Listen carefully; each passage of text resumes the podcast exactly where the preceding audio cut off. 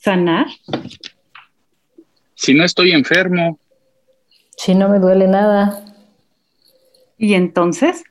¿Qué tanto estás disfrutando la vida o qué tanto haces para que las personas a tu alrededor la disfruten? Bienvenidos a Sanar para Disfrutar. A través de este podcast compartiremos contigo experiencias, conocimientos y situaciones que hemos podido transformar para gozar de una vida próspera, abundante y azul. Yo soy Leti y disfruto de la vida, no dándole gusto a los demás, siendo la mejor versión de mí misma cada día, escuchando y cubriendo mis necesidades, estando en contacto conmigo.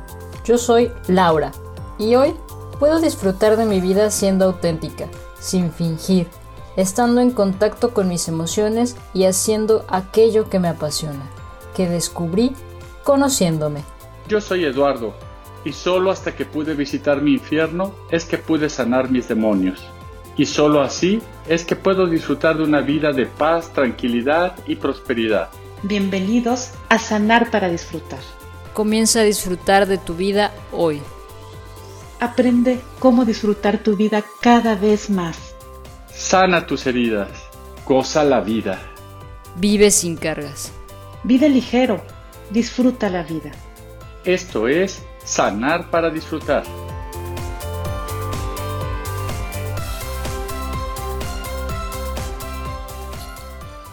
Hola, bienvenidos a la segunda temporada de Sanar para Disfrutar. Hoy en su primer episodio que hemos denominado ¿Cómo sé que he sanado? Conoce las 12 claves para saberlo. Y doy la bienvenida con muchísimo gusto a esta nueva temporada a Laura. ¿Cómo estás, Laura? Cuéntanos qué ha sido de ti en estas dos semanas. Hola, hola, Leti, hola a todos. Buenos días, buenas tardes a la que nos estén escuchando. Eh, estoy ya en, la casa, en mi casa, en Marruecos. Estas dos semanas estuve todavía en, París, pero ya regresé a la casa con muy buena, un, buen, recibimiento de la señora que me hace, que me ayuda a hacer la limpieza.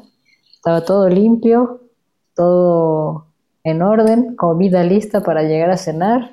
Ella se sintió como, ay, como, como si mi mamá me recibiera. Qué maravilla, Laura este, es, padre esa sensación, ¿verdad? Sí, sí, sí, hacía falta. Qué bueno que la compartes, muchas gracias. Y saludo con mucho gusto, Eduardo. ¿Cómo estás, Eduardo? ¿Qué ha sido de ti estas dos semanas? Hola, hola a todos, hola Leti, hola Laura. Este, yo contento, dos semanas. La verdad es que tranquilo. Creo que cada vez aprendo a disfrutar más la vida, menos menos presionado por muchas cosas, menos estrés y, este, y aprendiendo a fluir con muchas cosas. He querido emprender algunas cosas, no se dan, este, otras que no esperaba se dan, entonces hay que fluir con todo esto y, y contento en general. Me da mucho escucharte, muchas gracias por compartir, compartir y yo soy Leti Trujillo y estas dos semanas también He estado trabajando, aunque no grabando podcast, pero sí trabajando, atendiendo pacientes, sigo estudiando. Y la verdad es que estas dos semanas también las disfruté mucho. Y bueno, pues ya es momento de estar compartiendo nuevamente contigo, así es que vamos a entrar en tema. Quiero compartirte que a mi consulta y platicando ahora con Laura y con Eduardo antes de entrar a grabar, es que llegan muchas personas con interrogantes y sobre todo con la expectativa de dejar de sentir eso que sienten. Y yo les comento que la única forma de dejar de sentir eso es sanando. Y es por eso que viene esa pregunta del inicio, ¿no? De cómo sé que he sanado. Y también cuando yo dije sanar, y la lo dijo, pero si yo no estoy enfermo. Y Laura también dice, pero si no me duele nada. Pero así es que te vamos a compartir 12 puntos que pueden ayudarte a identificar si ya estás sanando. Y vamos a ir desarrollándolas con, el compartir y con lo que han vivido tanto Laura como Eduardo. Y uno de los puntos es sumar lo que tengo y no contar con lo que me falta.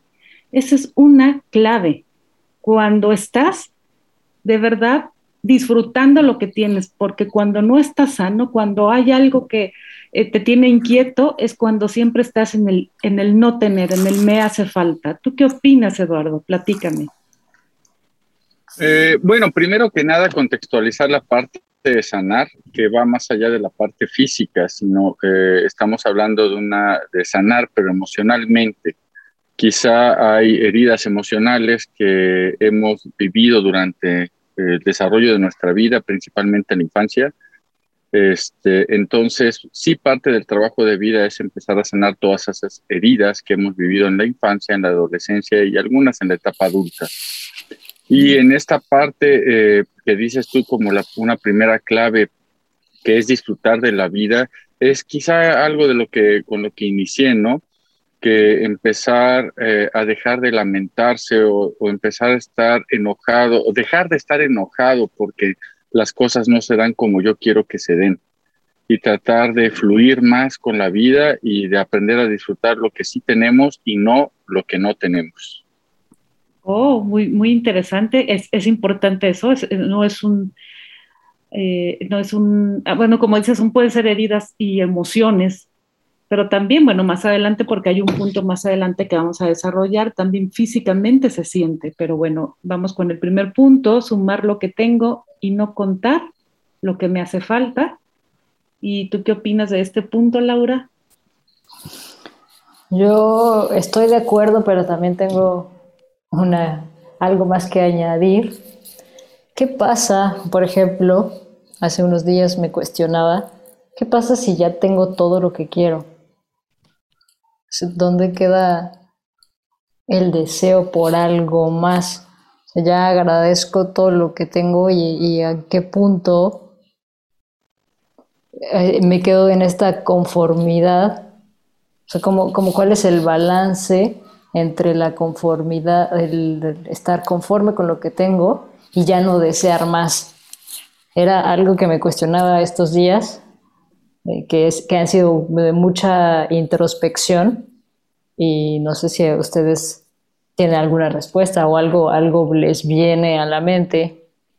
Yo sí, me gustaría compartir algo. ¿Me lo permites, Leti? Claro, por supuesto.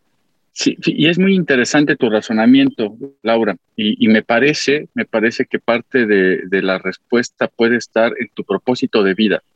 O sea, eh, ahorita que estamos hablando de disfrutar lo que tenemos y como dices, ¿cómo saber si estoy en el conformismo o no estoy en el conformismo? Me parece que sí es importante eh, disfrutar lo que tenemos y recibir lo que el mundo nos tiene preparado con las manos llenas porque eso te lo va, el mundo te va a estar respondiendo, la vida te va a estar respondiendo entre más enfocada estés con tu propósito, como lo, como lo has venido haciendo, ¿no? En este compartir con todos muchas cosas de tu vida. Entonces, de alguna manera, este, aunque uno no quisiera, la vida te va a seguir sonriendo y te va a seguir dando, dando, dando. Eh, es a mí me parece que es importante en, el tener, eh, saber para qué quiero todo lo que tengo. O sea, encontrar el para qué. Solamente me parece que encontrando el para qué es donde puede uno encontrar la respuesta. ¿Y para qué quiero todo esto? ¿no? ¿Y para qué quiero tener más? Cuando le des respuesta a ese para qué, creo que vas a, y trabajando en tu propósito de vida y en saber para qué quieres lo que, lo que estás recibiendo, se me hace que ahí vas a encontrar las respuestas que buscas. Sí, me, parece también el valor que le das a eso que ya tienes porque a lo mejor es como dices, si me estoy dando cuenta que probablemente tengo ya todo lo que, lo que quiero, pero después ya te viene una voz diciéndote, no te, no te estarás conformando, pero entonces yo vendría con otra voz y, y diría, sí, pero valora lo que ahora tienes, porque seguramente en algún momento si te vas hacia atrás era lo que deseabas, y ahora, ¿por qué no te das el permiso de disfrutarlo ampliamente, de valorarlo? para entonces tal vez ya darle un espacio a esa voz, pero yo, yo en mi caso apagaría esa voz por un momento y le diría, e, este, estate en paz, ¿no? Así como me acompañaste mucho tiempo para salir adelante, para ir por más, para cumplir mis sueños, para no dejarme vencer, pero también llega un momento en que decirle a esa voz es momento también de descansar. No sé, me surgió compartirte esto, Laura. Y tú, platícanos cuál fue tu respuesta a tu interrogante. Pues lo que he estado como, como dijo Lalo, buscando como el para qué ahora estoy viviendo lo que estoy viviendo, ¿no? Aún no tengo una respuesta, pero e, era esta sensación de, de siempre como querer más, más, más, más, más, más, y ya que tienes, ya que, bueno, no tengo, no tengo todo lo que quería, pero hoy estoy a gusto con lo que tengo, ¿no? Y, y, eh, empecé a disfrutar el momento, a, a estar más presente y ya no tanto en el futuro, quizás sí hacer una planeación de lo que quiero, pero que eso no justifique y que no, eh, que de eso no dependa mi estado de ánimo. Mm, muy, muy, muy bonita reflexión. La verdad es que si nos estás escuchando y estás pasando por esto, ya tienes tres perspectivas distintas y, y bueno, tal vez alguna de ellas tenga sentido para ti. Así es que te lo, te lo compartimos y espero que sea funcional y vamos al paso número dos, que después al final todo se complementa, así es que si algo le surge a ustedes, Laura y Eduardo, no pasa nada, es todo lo complementamos. Y vamos al paso número dos, y es ya no te sientes víctima. ¿Cómo? Ese es el punto número dos, es como saber que ya he sanado, es cuando ya no me siento víctima de mis propias circunstancias o ya no me siento víctima de los demás. eso, es un, eso es un punto muy, muy importante, de mucho peso, en donde ya uno usas tu historia como víctima, y es que a mí, es que por qué, es que me hicieron, y es que eh, nada me sale. Es de repente te das cuenta que ya no necesitas eso, ya no eres la víctima de tu historia, y bueno, eso me parece muy, muy importante recalcarlo. ¿Tú cómo lo ves, Eduardo? Interesante, muy interesante. Eh, a veces no nos damos cuenta cuando estamos en un papel de víctima, ¿no? O sea, y lo importante es saber cómo me doy cuenta cuando estoy en ese papel de víctima, ¿no? A mí me parece que una de las cosas es eh, que te des cuenta qué tanto te quejas de las cosas que te están pasando en la vida. Cuando te la pasas en la queja, te la pasas en la victimez. Entonces, y pasártelo en la víctima es, estar en el sufrimiento, quiere decir que no ha sanado. Y lo interesante quizás es voltearse a ver qué es lo que la vida me quiere decir, lo que la vida quiere que aprenda a través de las experiencias que estoy viviendo, para que en vez de quejarse o de quejarme, lo vea yo con cierta sabiduría y, y nuevamente me vuelvo a preguntar, ¿para qué me estará pasando esto? ¿Qué tengo que aprender de esta experiencia para poder transformarla a mi favor? Creo que eso sería uno de los caminos para salir de víctima. Muchas gracias. ¿Y para ti, Laura?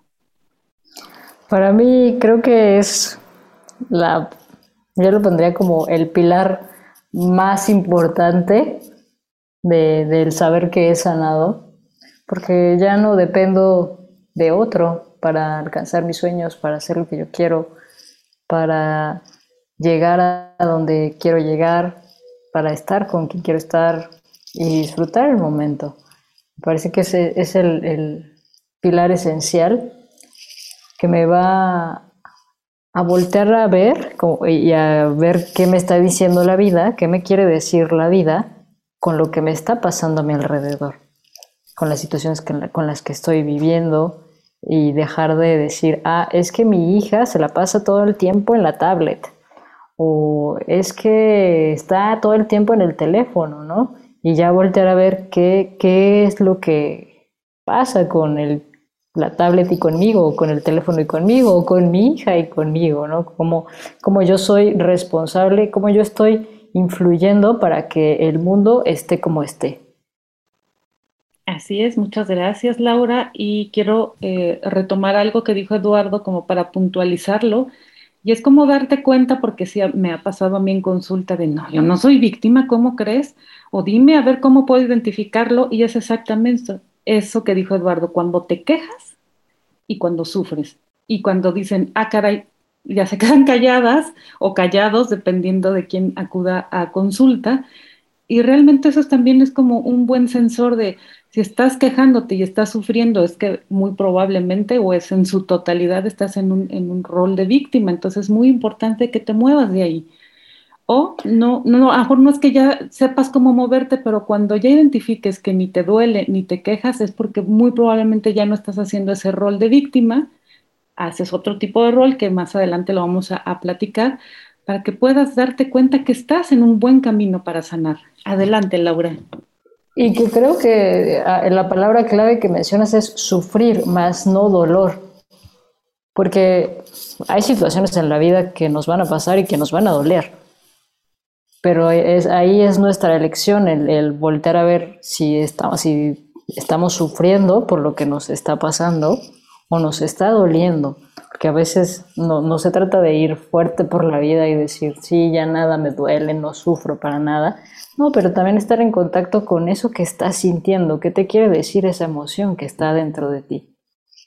Sí, muy, muy importante, Laura, muchas gracias por, por hacerlo notar.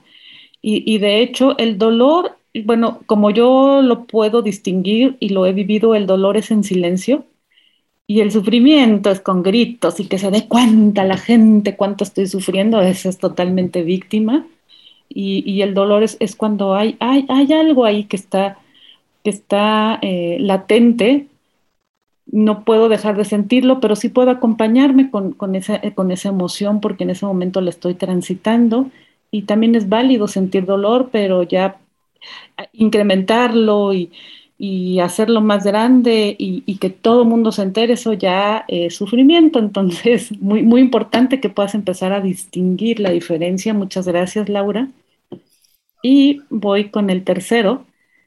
También cuando das luz a tu obscuridad. Esto me encantó. Me encantó cuando lo empezaba a escribir y dije, sí, claro. Y, y por ahí también escuché cuando empecé a hacer los puntos, es la oscuridad no se lucha contra la oscuridad, no, es, no hay que hacer una guerra contra tu propia oscuridad ni combatirla, sino más bien darle luz. Y eso me encantó. ¿Cómo, cómo ves esto, eh, Lalo? Interesante, interesante. Yo creo que más que un concepto es para una respuesta un poco más filosófica, ¿no? Llevar luz a tu oscuridad.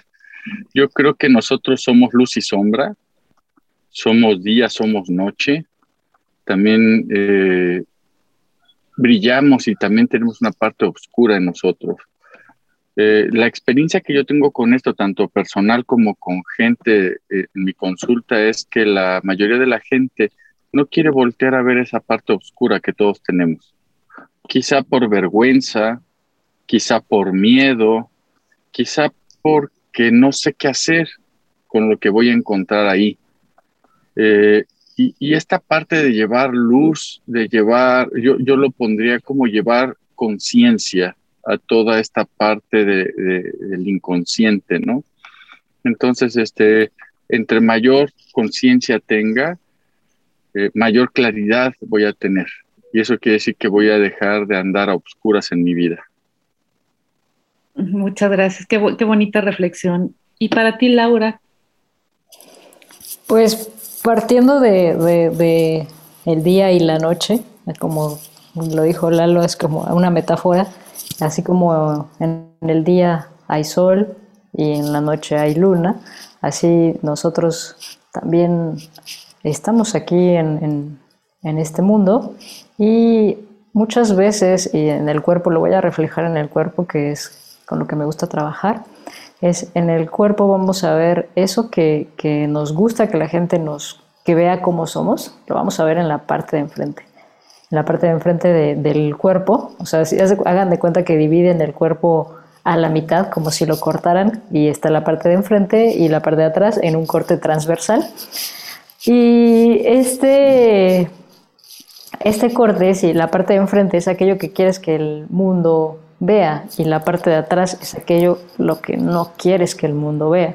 Sea, tu cuerpo te va a dar toda la información que necesitas saber para poderle dar también luz a tu oscuridad. Y cuando lo trabajamos al punto del cuerpo es cuando lo de atrás es muy similar a lo que tienes enfrente. Y de eso se trata el camino de la vida, de poder reflejar tanto en la parte frontal como en la parte no sé cómo se dice atrás, eh, eso que en realidad eres, porque tanto eres como luz como oscuridad. qué, bonito, muchas gracias. Sí, me, me llevó conforme, fue muy descriptivo, muy gráfico. Entonces, bueno, pues yo creo que todos los que nos están escuchando, si tienen un, espejo, es, poderse observar o, o, poder identificar cómo está tu parte de enfrente y cómo está tu parte de atrás. Y es probablemente donde comenzarías o, o es una parte que puedes poner a trabajar. Entonces, muchas, muchas gracias por esta este, observación también y reflexión tuya, Laura. Y vamos a ir con el cuarto paso y es cuando abrazas al miedo también. También te puedes dar cuenta que has sanado. Porque si no, entonces el miedo pues te va y te va arrastrando o te va persiguiendo o te va deteniendo. Entonces, pues bueno, eh, eh, esto me parece como muy, muy gráfico también avanzo, pero me detiene el miedo o quiero eh, como hacer algo y el miedo lo tengo enfrente y no me deja tampoco avanzar. Entonces, bueno, de cierta forma, pues cuando lo abrazas y emprendes el camino junto con eso que estás sintiendo en ese momento, es, es increíble, cosas maravillosas suceden, ¿o no, Eduardo? Sí, sí, me parece que sí, y yo creo que lo dices bien cuando a pesar de sentir miedo avanzas. Yo creo que eh, la palabra con la que me gustaría quedarme en este punto de reflexión es avanzar. Si tienes miedo, avanza, aún con miedo, pero avanza, da un paso, da un paso a la vez. Bien lo decía el doctor Welch en uno de sus libros, eh, que Dios puso las mejores cosas al otro lado del miedo. Y, y yo así lo creo, ¿eh? yo creo que al otro lado del miedo está la felicidad eh, lo que cada quien entienda por felicidad. Y a veces nos detenemos eh, por miedo. Entonces yo creo que es importante dar un paso este, y vencer esa barrera del miedo, que solamente es una barrera y, sin entrar tanto a detalle, pues también el miedo es una creencia. Eh, y, este, y es un tema bastante profundo que desarrollar, pero yo me quedaría con eso, dar un paso hacia adelante, aún con miedo. Muchas gracias. Y, para ti, Laura, cuando abrazas al miedo, platícanos. Yo empezaría primero con permitirte sentir el miedo. Porque justo ayer estaba haciendo una sesión y veía que, que el, miedo a veces eh, está como estereotipado, que las cosas están del otro lado del miedo, pero a veces es como avanza, pero primero es, ¿por qué me da miedo? ¿Qué me quiere decir este miedo? ¿Qué, qué es aquello que, que está ahí? Porque a veces es como que, bueno, sí, sigo avanzando, pero no me he dado cuenta ni siquiera que tengo miedo, o que puedo, o que algo no está bien dentro de mí, y que quizás es como que así ah, soy muy eh, eh, hacia adelante, pues sí, sí avanzo, pero no me doy cuenta de que tengo miedo. Entonces reconocer primero que está el miedo para después poderlo abrazar. Así lo, así lo definiría yo, Leti. Muchas, muchas gracias. Y sí, la verdad es que tienes razón. Es primero cómo, cómo, cómo saber que estoy sintiendo miedo. Pues es detenerte. Pues es, a lo mejor a ver, a ver, ¿qué es lo que qué es lo que me está pasando? ¿Qué me está deteniendo? Esto es miedo, cómo se siente el miedo. Y bueno, es identificar, muchas gracias Laura, identificar primero esa emoción, para entonces, bueno, ¿para qué la tengo? Y así como dice Laura, entonces, este Lalo, es entonces, bueno, pues da el siguiente paso aún con esa emoción. Y bueno, y te darás cuenta de lo capaz que eres. Entonces, bueno, ese es el cuarto punto, vamos al quinto. Y esto es súper importante y es cuando no te cuesta ser tú misma o tú mismo, no te cuesta. Y esto me, hizo mucho sentido en mi historia de vida, porque a mí me costaba ser yo misma, siempre andaba buscando qué esperaban los demás de mí para entonces actuarlo, para ser, ah, este, buscaban en mí que yo fuera gentil, ah, entonces actuaba la gentileza, este, que fuera servicial, ah, bueno, pues actuaba este, el ser servil, entonces es como cuando ya me doy cuenta que no me cuesta ser yo misma y que no me interesa si agrado o no, es cuando me doy cuenta que he sanado. Y a ti, este, Lalo, ¿cómo te das cuenta en este aspecto que has sanado? Híjoles, pues es complicado, fíjate, darse cuenta, porque yo creo que ese es el trabajo de vida, ¿no? Tratar de encontrarse con uno mismo. salir de esas sombras y descubrir que todo lo que he armado para andar en el mundo es toda una armadura que me va a defender del dolor. Para lo cual, eh, lo primero que tengo, eh, a mí en lo personal, lo primero que descubrí cuando eh, en mi trabajo de autoconocimiento, en saber quién soy, lo primerito, lo primerito que experimenté fue miedo, porque era, era un miedo profundo de, de dejar de ser lo que aparentaba ser para ser alguien que no conozco quién era. Ok, sí, sí, yo que te conozco, bueno, pude seguirte y es muy interesante, sí, sí, les causó como, ah, ¿qué dijo eso? Regrésenle un poco para que lo, lo, lo porque es, es, muy preciso lo que acaba de decir. O sea, resulta que toda la vida has estado viviendo en el cuerpo de alguien que realmente no eres porque aparenta ser alguien. Entonces, el, la parte del autoconocimiento es habitar ese cuerpo con lo que realmente eres, con lo que realmente te mueve, te apasiona, te hace sentir vivo y a veces puede no ser lo que los demás esperan, pero tú por dentro es, es magia, es, es vida, es motivación. Entonces, la verdad es que me, me, parece muy, muy acertado lo que comentas, me da mucho gusto que también lo compartas y voy con Laura. Laura, tú como eh, no te cuesta ser tú misma. Creo que primero sería como el cuestionamiento de saber por qué hago lo que hago, ¿no? Si es por algo que está dictado por la sociedad, si es por algo que me enseñaron mis padres, si es por algo que en realidad yo quiero ser y hacer. Eh, es algo que con lo que yo empezaría y que, y, como, como dijiste Leti al inicio, a, partir de los 7, 8 años es cuando empezamos a formar nuestra personalidad y es lo que hace que nos vayamos adaptando al mundo, ¿no? Y esto hace que desarrollemos ciertos eh, comportamientos que son como los aceptados tanto en nuestra familia como en la sociedad, como en el mundo en el que vivimos. Y el cuestionarnos un poco del por qué soy como soy, por qué hago lo que hago, esto me, ayuda a mí a, saber si en realidad estoy siendo yo misma o estoy siendo quien esperaban mis padres o quien esperaba mis hermanos, porque nos condiciona todo aquello con lo que vivimos. Me parece que es, es clave el, el, preguntarte de si es lo que en realidad quieres. Mi mamá me, hablé esta semana con mi mamá y me contaba una historia en la que tenía cinco años y me llevó a una academia de ballet ahí en, cerca de la casa de mis abuelitos y yo no quería ir a casa de mis abuelitos porque me iban a llevar a la academia de ballet. Entonces me, me platica que entrábamos a la academia de ballet y le dije, yo no voy a entrar. Y me dijo, pues vas a entrar. Entonces, bueno, al final terminé entrando y preguntó por las inscripciones. Y, y, y, entonces empecé a decirle, no, si tú quieres bailar, tú baila, yo no quiero bailar, yo quiero jugar fútbol. Y tenía cinco años, la verdad yo no me acuerdo de esta, de esta de este momento, pero ahí estaba conectada con que en realidad quería ser. Mi mamá era la que quería bailar y al final terminamos yéndonos de la academia y me dediqué a jugar fútbol y mi mamá nunca bailó, pero, pero fue una experiencia en, donde estás haciendo las cosas porque tú quieres hacerlas.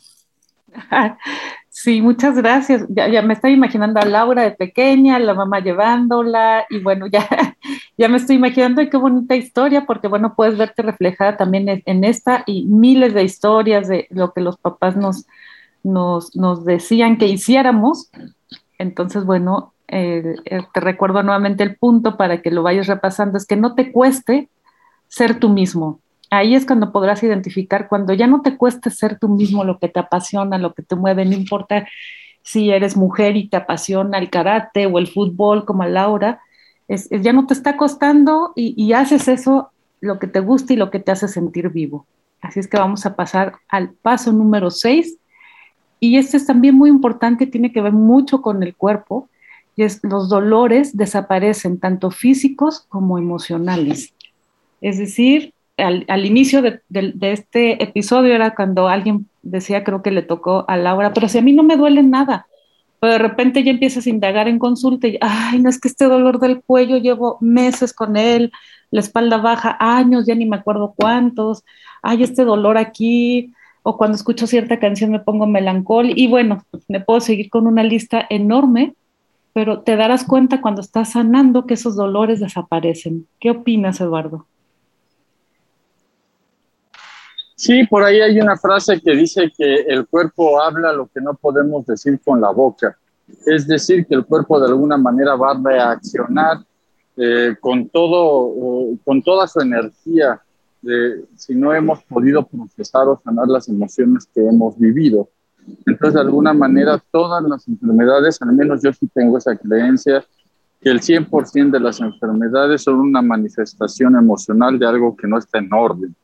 Por lo cual es importante voltear a ver qué es lo que estamos padeciendo a nivel físico para tratar de saber qué es lo que nuestro cuerpo nos está queriendo eh, indicar, qué es lo que nuestro cuerpo nos quiere mostrar que debemos de sanar para que físicamente estemos mejor cada día. Muchas, muchas gracias. Así es que bueno, Eduardo eh, nos comenta esto. Él tiene la especialidad de biodescodificación, entonces bueno, es por eso que él dice que ubica qué parte de tu cuerpo está gritando para ver qué es lo que te hace falta sanar. Entonces es muy, muy importante y que puedas identificar que cuando ya dejes de sentir eso porque lo has trabajado en terapia, es entonces podrás identificar que estás en el camino de sanar o ya estás eh, sanado. Y para ti, Laura, ¿cómo es esto?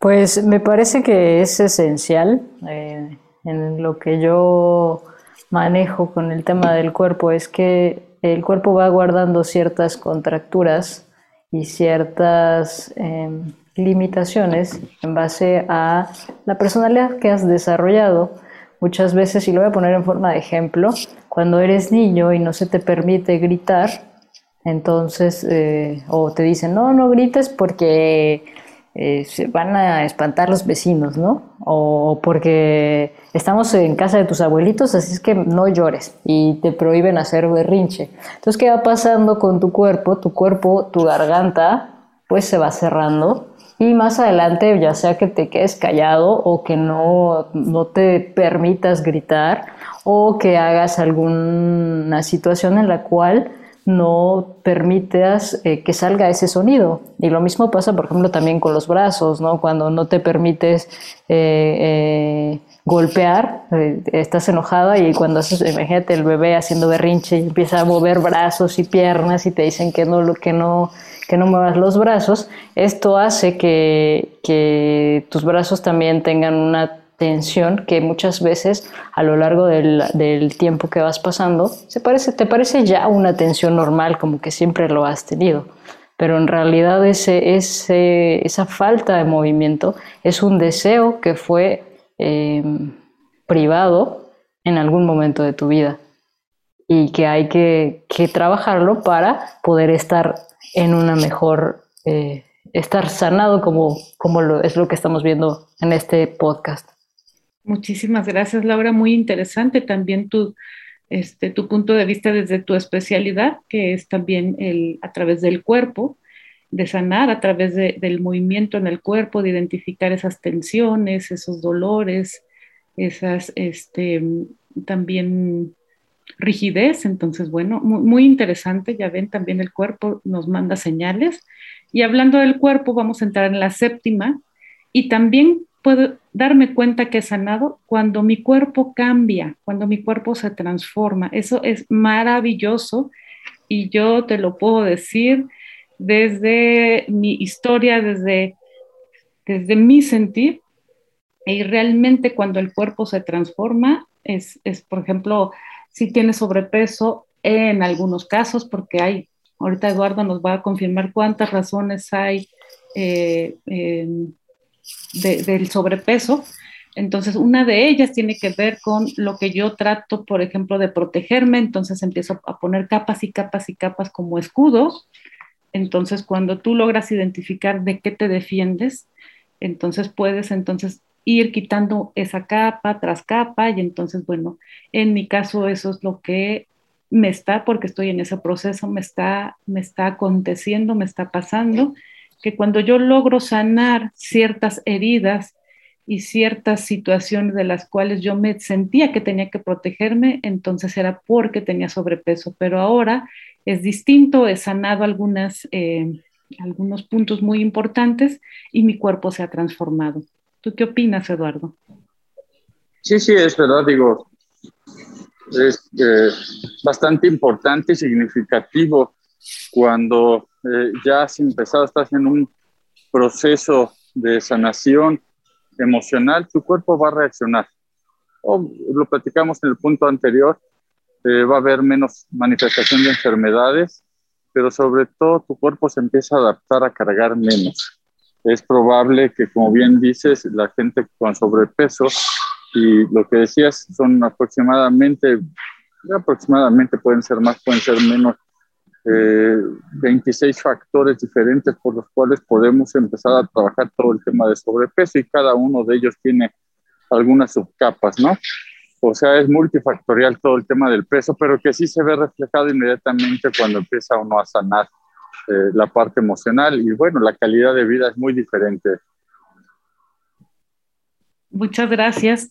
¿Y tú, Laura, cómo, cómo ves este punto cuando ya sentimos que hemos sanado, cuando mi cuerpo cambia? No, esto es básico porque, eh, bueno, ya lo mencioné un poco en la parte de luz y la oscuridad, aquello que ocultas ya lo puedes eh, poner más visible en, tu cuerpo. Eh, por ejemplo, puede ser que ahorita con lo del sobrepeso se me ocurrió que puede ser que quieras demostrar fuerza, eh, que tú puedes, que tienes la fuerza suficiente para realizar las actividades, entonces, ¿qué va a hacer tu, tu cuerpo? Pues se va a ensanchar y va a engordar. ¿Para qué? Para demostrar que eres fuerte y que escondes debilidad. Entonces cuando puedes reconocer que también tienes fortaleza y también tienes debilidad, es cuando empieza el cuerpo a transformarse.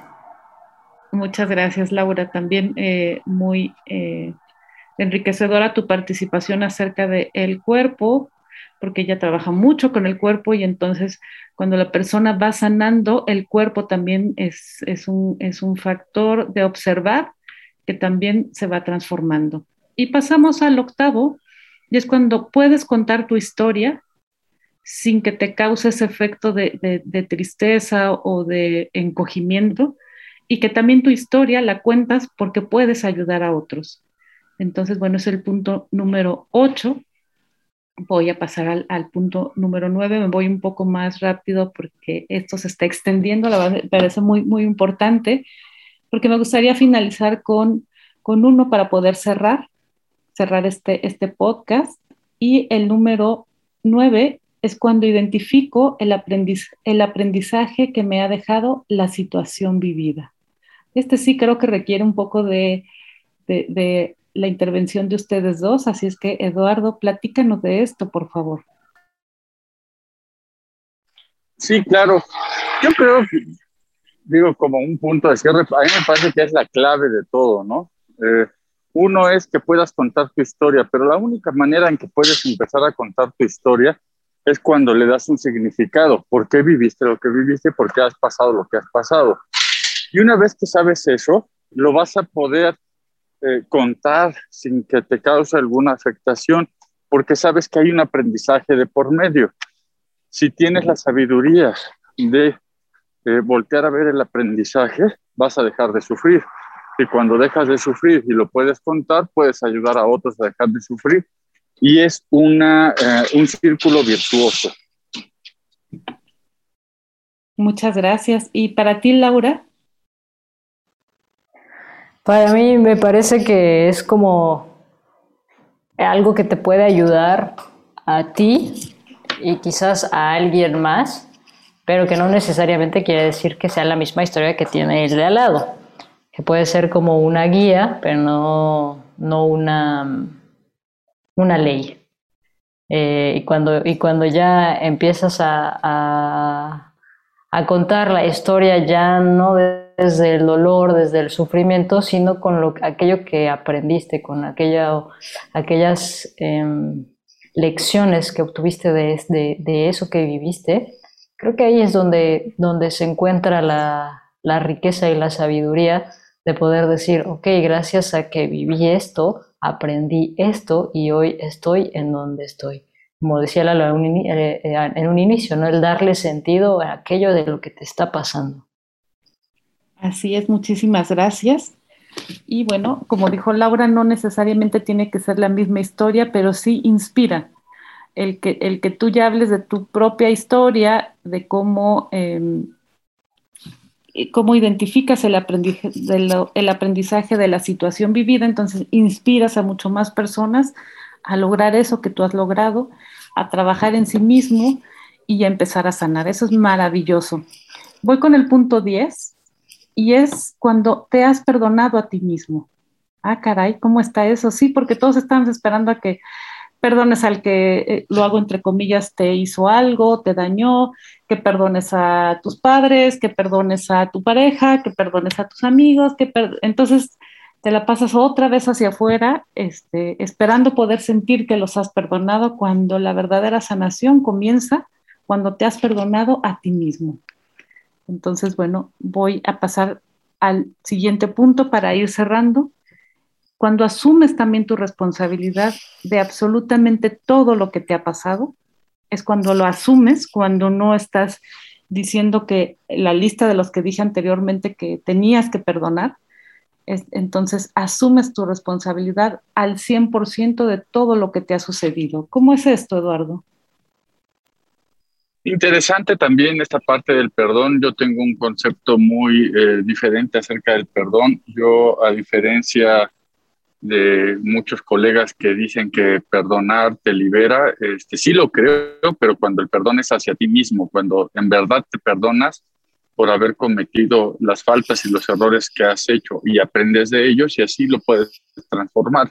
Eh, no creo yo en el perdón a los demás, creo que hay todo todo un espectro de aprendizaje alrededor de esta palabra y de mi relación con los demás. Pero hablando del perdón a mí mismo, yo creo que es liberador siempre y cuando haya el aprendizaje adecuado, la reflexión adecuada y este, y este crecimiento que te deja la experiencia. Muchísimas gracias, Eduardo. ¿Y para ti, Laura? Para mí va relacionado con el punto número dos, que, que es ya no me siento víctima. Aquí hablas, eh, hablabas de responsabilidad, entonces al momento en que ya soy, me hago responsable de aquello que me está pasando, ya dejo de ser víctima. Muchas gracias, por eso les decía que más adelante y casi hasta el final íbamos a cerrar, que, que cómo me doy cuenta que ya no me victimizo, es también cuando toma la responsabilidad y las riendas de lo sucedido, me hago responsable y es entonces que bueno, entonces puede suceder todo esto que les dije, todos van interconectados, uno tiene que ver con el otro y es, eh, es, dinámico, es decir, no porque haya cumplido uno, no, es, es las situaciones, es como seguir los pasos en cada una de las situaciones que te van sucediendo, que te sucedieron a lo largo de tu vida, que te hizo ponerte en esa situación difícil, esa situación dolorosa o esa situación que te puso en sufrimiento y para terminar con el paso número 12 es cuando agradeces lo sucedido. Y es ahí donde viene como, ah, caray, ¿cómo voy a agradecer que me haya pasado eso, que yo lo vi como desgracia? Entonces, bueno, ahí voy a, darle la palabra a Eduardo para que pueda contribuirnos con este punto número 12. Sí, sí, para mí el tema del agradecimiento eh, es de veras el factor de transformación de una persona, ¿no? Cuando podemos agradecer toda la experiencia vivida.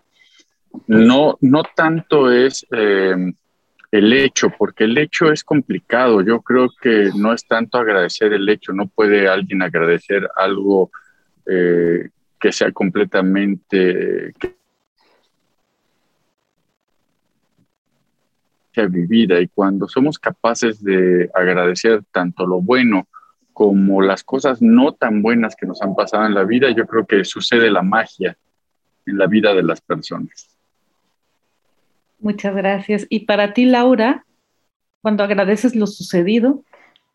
A mí me parece que el tema del agradecimiento es algo que, es esencial eh, y que también nos ayuda como a, darnos cuenta en dónde estamos parados, en, en todo eso que sí tenemos y que puede ser que otras personas no lo, no lo tengan.